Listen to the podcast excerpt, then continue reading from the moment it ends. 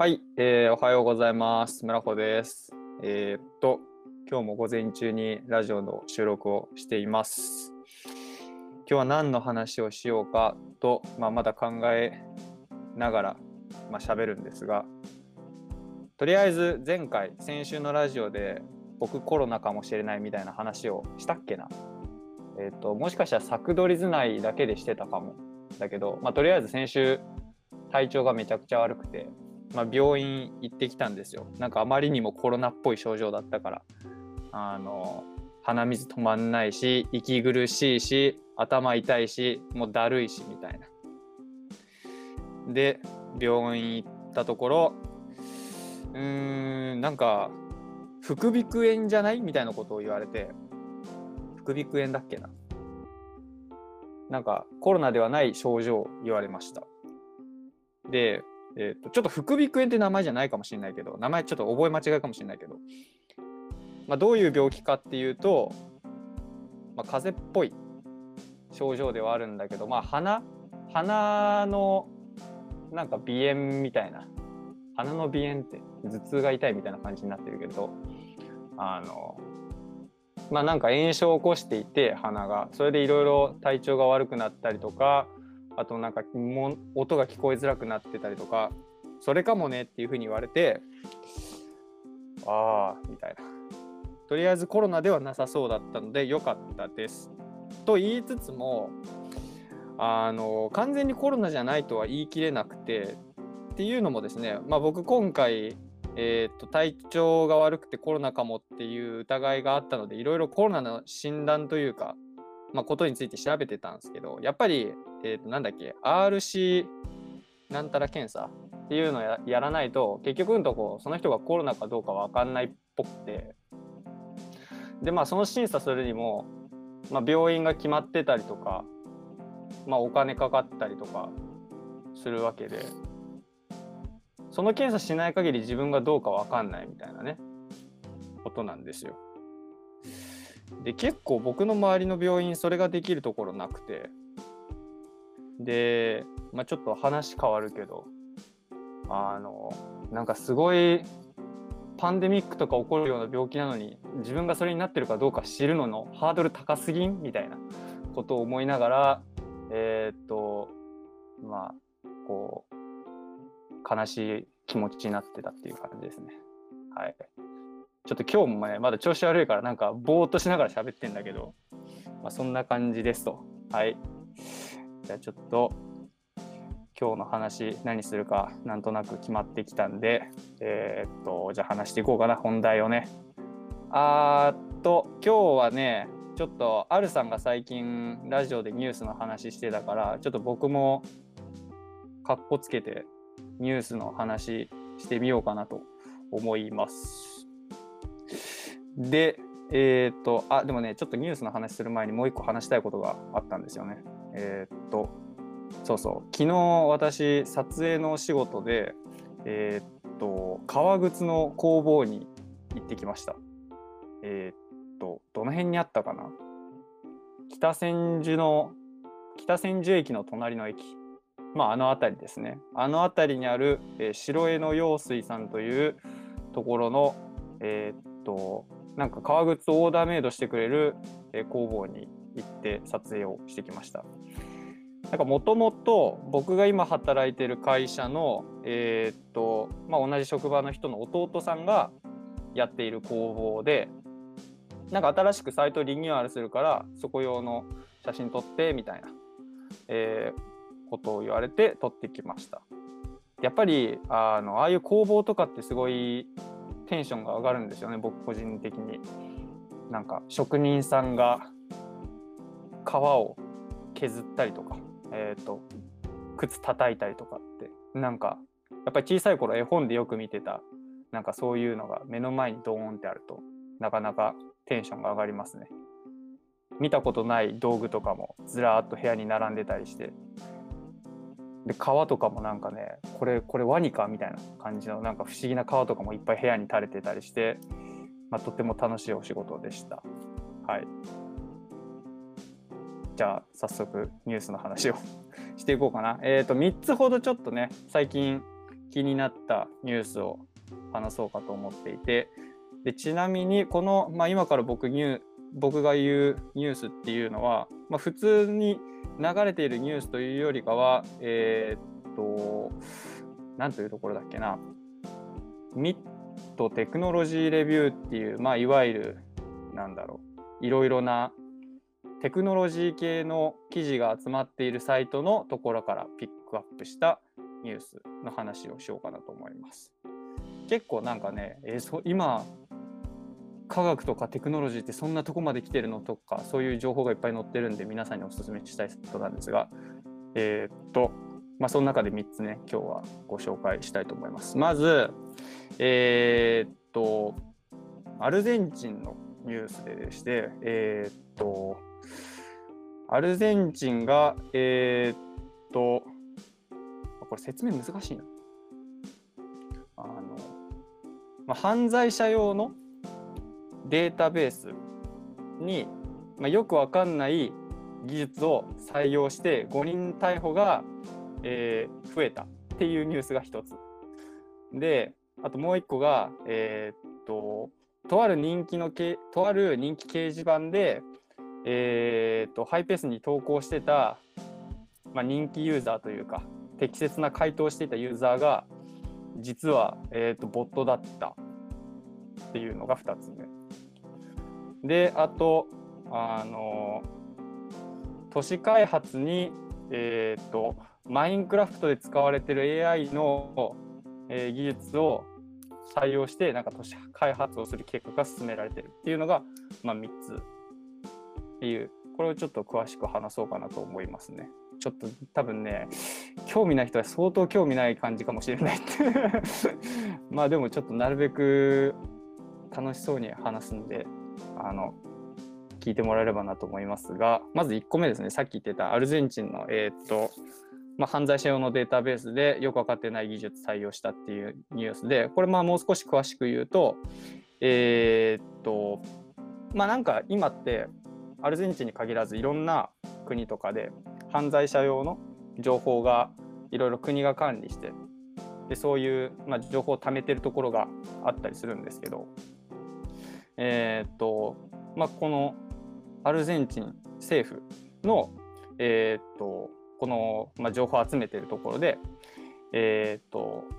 まあ、かとある顔認識システムを採用したんですね。でこれがまあえ、っとリアルタイムでその人の顔を認識して、えーと、この人犯罪者です、犯罪者じゃないですっていうようなことを判別する、えーと、システムなんですけど、えーとまあ、このリアルタイムで顔認識するシステム自体はそこまで、えーと、悪いものではなくて。で、えー、と問題なのはこのアルゼンチンが管理している犯罪者のデータベースが結構なんかね、えー、とガバガバというか情報があのいまいち整理整頓されてない、えー、情報の集まりらしいんですね。え、っとで特にあのなんか子供の犯罪者の子供の情報がいっぱい載ってるらしいんですけど結構あのアバウトに収集されているらしくてというのも子供の顔って実は顔認証しづらいらしいんですね。やっぱり成長とかもあったりして。で、まあ、そういうので結構なんか違う顔と名前が一致しない情報がたくさんあったりしていてでその中にさらにリアルタイムの、えー、顔認証システムも導入されたってことで、まあ、さらにそのなんだろう間違いが発生しまくっていて、えー、最近またなんかそういう5人逮捕されて危うく一番やばいケーキになるところまで行ったっていう人が出てきたっていうのが、まあ、今回のニュースですね。えー、っとよく仕事で Google のスプレッドシートとか使ってる人はあの、まあ、イメージつくと思うんですけどあのスプレッドシートとかでもなんかその犯罪者の情報管理してるみたいで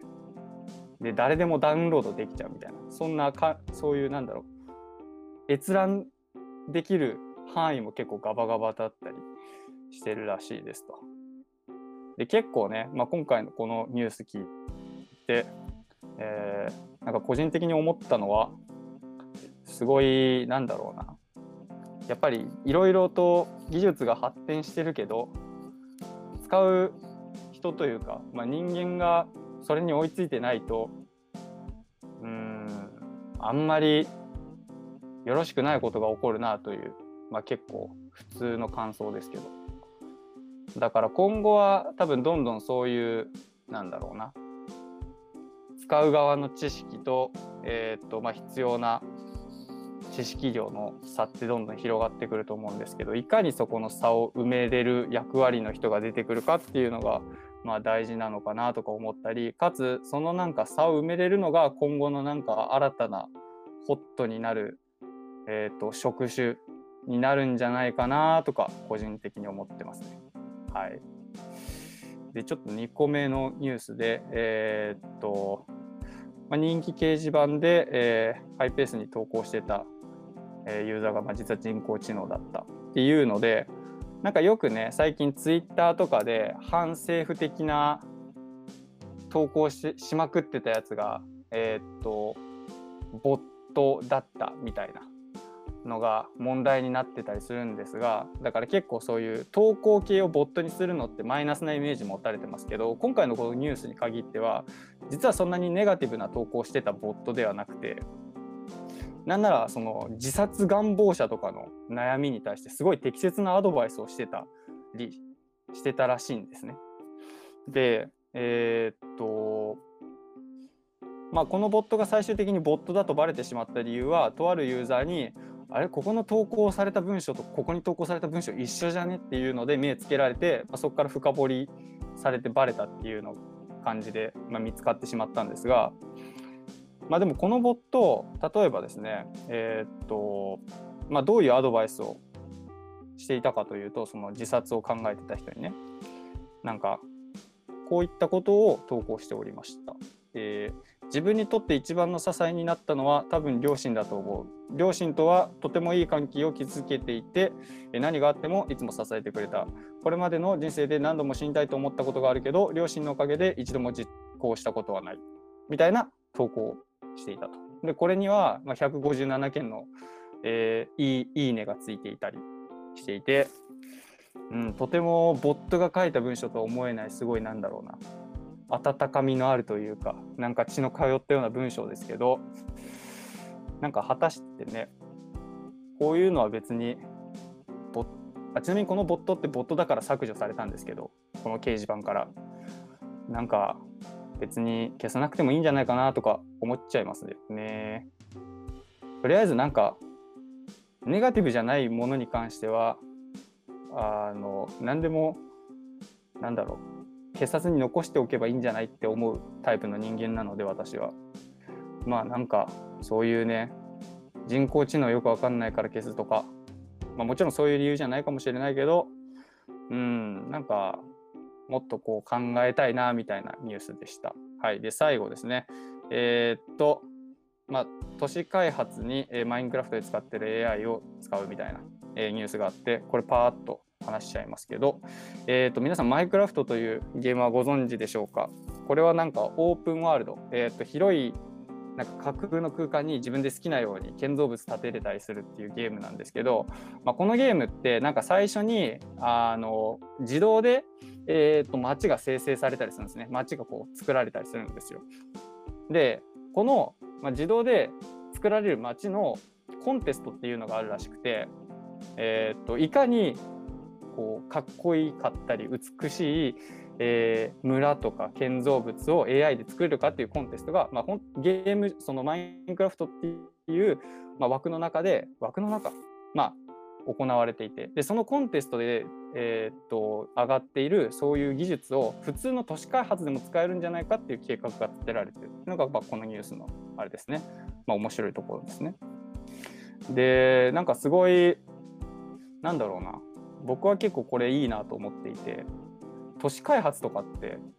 とてもなんだろうなんか難しい分野らしくてやっぱり。最近知り合いに話聞きましたけどいろいろななんか